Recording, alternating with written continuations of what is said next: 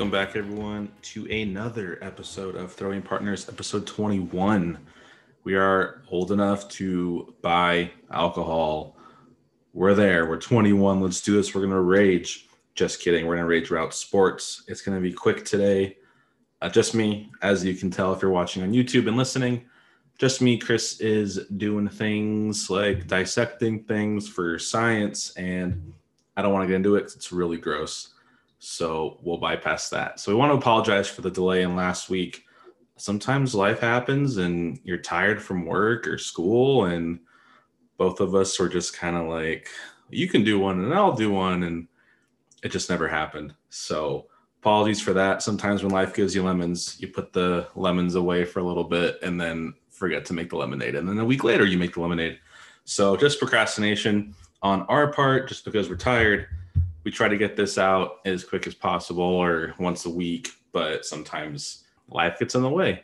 We've been pretty good actually. That was our first like big break, quote unquote, in forever. So this is our first one. So it's gonna be quick today, just me. Some stuff to talk about. It's mainly gonna be baseball, of course, but we'll start with the NFL. Uh, Alex Smith called it uh, called it a career from the Washington football team. He just won comeback player of the year. He wasn't in their future plans. that gruesome leg injury, like coming back from that, like tip of the cap, like you're strutting into the playoffs, like hobbling in for Washington, kind of got them there. So he was a big part in that. And I think his leadership really helped on a young team like that. But I always thought Alex Smith got the short short end of the stick with a lot of teams. You know, he got replaced in San Francisco with Kaepernick, went over to KC, did really well in KC, got replaced over there with Mahomes goes to Washington as a starter, breaks his leg, has multiple surgeries, almost dies. Man, what a journey. But hats off to him. Congrats on a good career, great career. Ending on a high note with comeback player of the year. So good for Alex Smith. Uh, basketball, it winding down. Uh, playoffs are going to start soon. A few teams have already clinched, um, mainly just Utah. So the few teams have just won. So Utah clinches. Uh, Chris's team right there. They've been really hot, and but who knows? I I think the Lakers are still favorite because everyone knows AD's back. LeBron is in his he's frozen in carbonite, and they're gonna thaw him out once the playoffs start, and they're resting him for that. And when that kicks in, you're gonna see the Lakers really pick it up and destroy a lot of teams. and that's what that's what I'm thinking. Uh, Brooklyn's on top in the East. Philly's right behind them, a game out. Like they're right there for the number one seed. It's it's going to be neck and neck. Um, I know Brooklyn lost to LaMarcus Aldridge. He actually retired as well. Um, he found a heart defect, like a heart murmur, and he was like, you know what, health's more important. Peace out, basketball. So good for him. Uh, he he played a really long time so congrats to LaMarcus Aldridge. Um, I think Brooklyn though is hurting uh, with James Harden out, but I think same thing with LeBron. Like he's fine. I think they're just going to wait for the playoffs, and once he's good to go, like it's all hands on deck. Like gears are going to go in, and they're just going to. I think I think Brooklyn's the with adding like Griffin and then having Kyrie and Durant healthy, and then bringing Harden over in that trade. Brooklyn's the favorite in the East, and they've shown it. They've really picked up on their defense. They're annihilating teams. I'd be surprised if they get knocked out pretty early, but who knows? Just maybe that's to do with chemistry. Um, but it's a huge weekend in baseball. So the Padres and the Dodgers played in LA, and Padres took three of four from the Dodgers.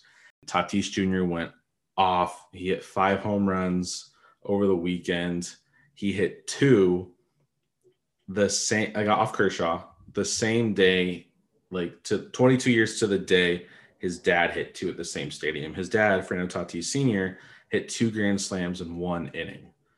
And that's the first time that's ever happened in, in his baseball history. Uh, father son duo, 22 years apart, having multi homer games in the same stadium on the same day. That's crazy. Like that, that's that doesn't happen often. Um, there was a little controversy with game three. I believe that was a, I think Bauer pitched that game and Tatis hit a homer. And then his second homer, he apparently uh, blew up online is is batting and then at a certain point he kind of looks down like this and people are thinking he's looking back at the catcher's signs um, he was he was ahead in the count 3-2 off bauer uh, there was a slider away and he actually pulled it to left center for a homer bauer didn't know how he hit it it's just tatis jr is just really good especially when he's healthy i think uh, he's going to really pick it up he had a slow start he spent 10 days on the il He's going to pick it back up where he left off last year. Honestly, this is being blown out of proportion. Everyone does it. Everyone peeks down and looks at the catcher for their signs. In the few games I've played in adult baseball league, I've done the same thing. I struck out, so it didn't help me at all. But everyone does it. And people were blowing up Tatis and the Padres. A writer for the LA Times said the Padres stole the series, like they cheated the Dodgers out of a a series win, and that was game three. The Padres already took the two the first two games. You can't say they they cheated them out of the series when they took three game the first two games. It doesn't make any sense. They're blowing out of proportion, and I think that's just how rivalries are going to start. And I think I've seen a lot online. Dodger fans and Padre fans are Padre fans are really hungry for playoffs, and they have a good team, and they saw it last year, and they have an even better team than last year, and I think they can, if they take season series like this um, against the Dodgers, they have the chance to, you know, win the West. And I know the Dodgers record shows that they're the better team, like they have the more wins. Padres are third. They're only three games out, and right now the first seven games of the of the season series, Padres are up four to three. So we'll see how that plays out. But it's fun. I I don't want to say Tatis was cheating. Everyone does it. It's not even close to what the Astros did with getting video evidence, relaying it to the dugout, and then having the dugout bang a trash can to tell you what pitch was coming. It's not even close to that.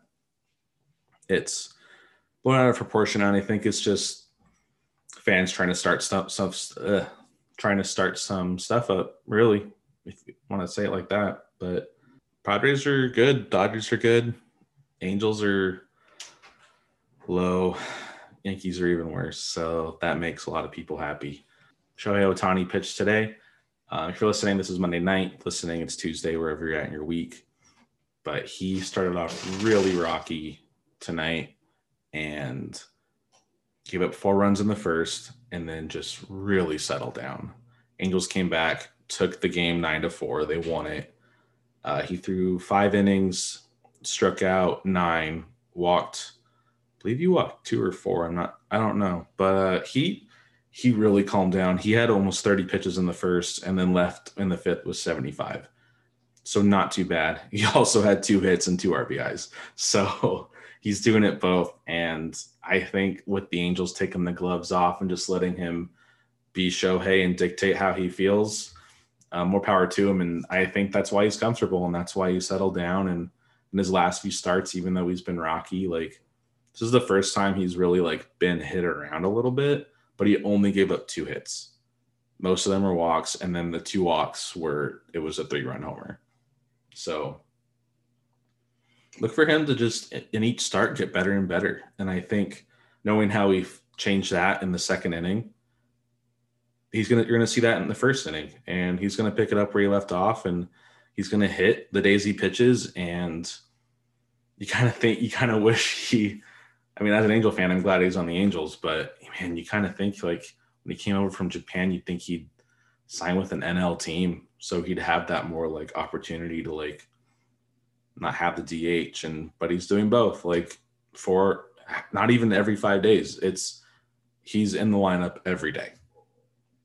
Days pitching day after day before. It doesn't matter. You know yesterday he he hit a home run to the go ahead homer against the astros today he strikes out nine has a double and two rbis tomorrow who knows what's going to happen? He's really fun to watch and i think having everyone back and healthy i think like i said earlier i think he's a difference maker in whether or not the angels make the playoffs. And also i'm going to say it right here right now mike trout sitting well over 400 and he went four for five tonight. And I'm going to say it here this is a bold prediction, but he has a chance to if he keeps up this pace all year, which he won't, like no one really does, he has a chance to win a batting title, his first one of his career. But I think he might win the Triple Crown. You know, he's always up there in homers and the tops. He has six already this season.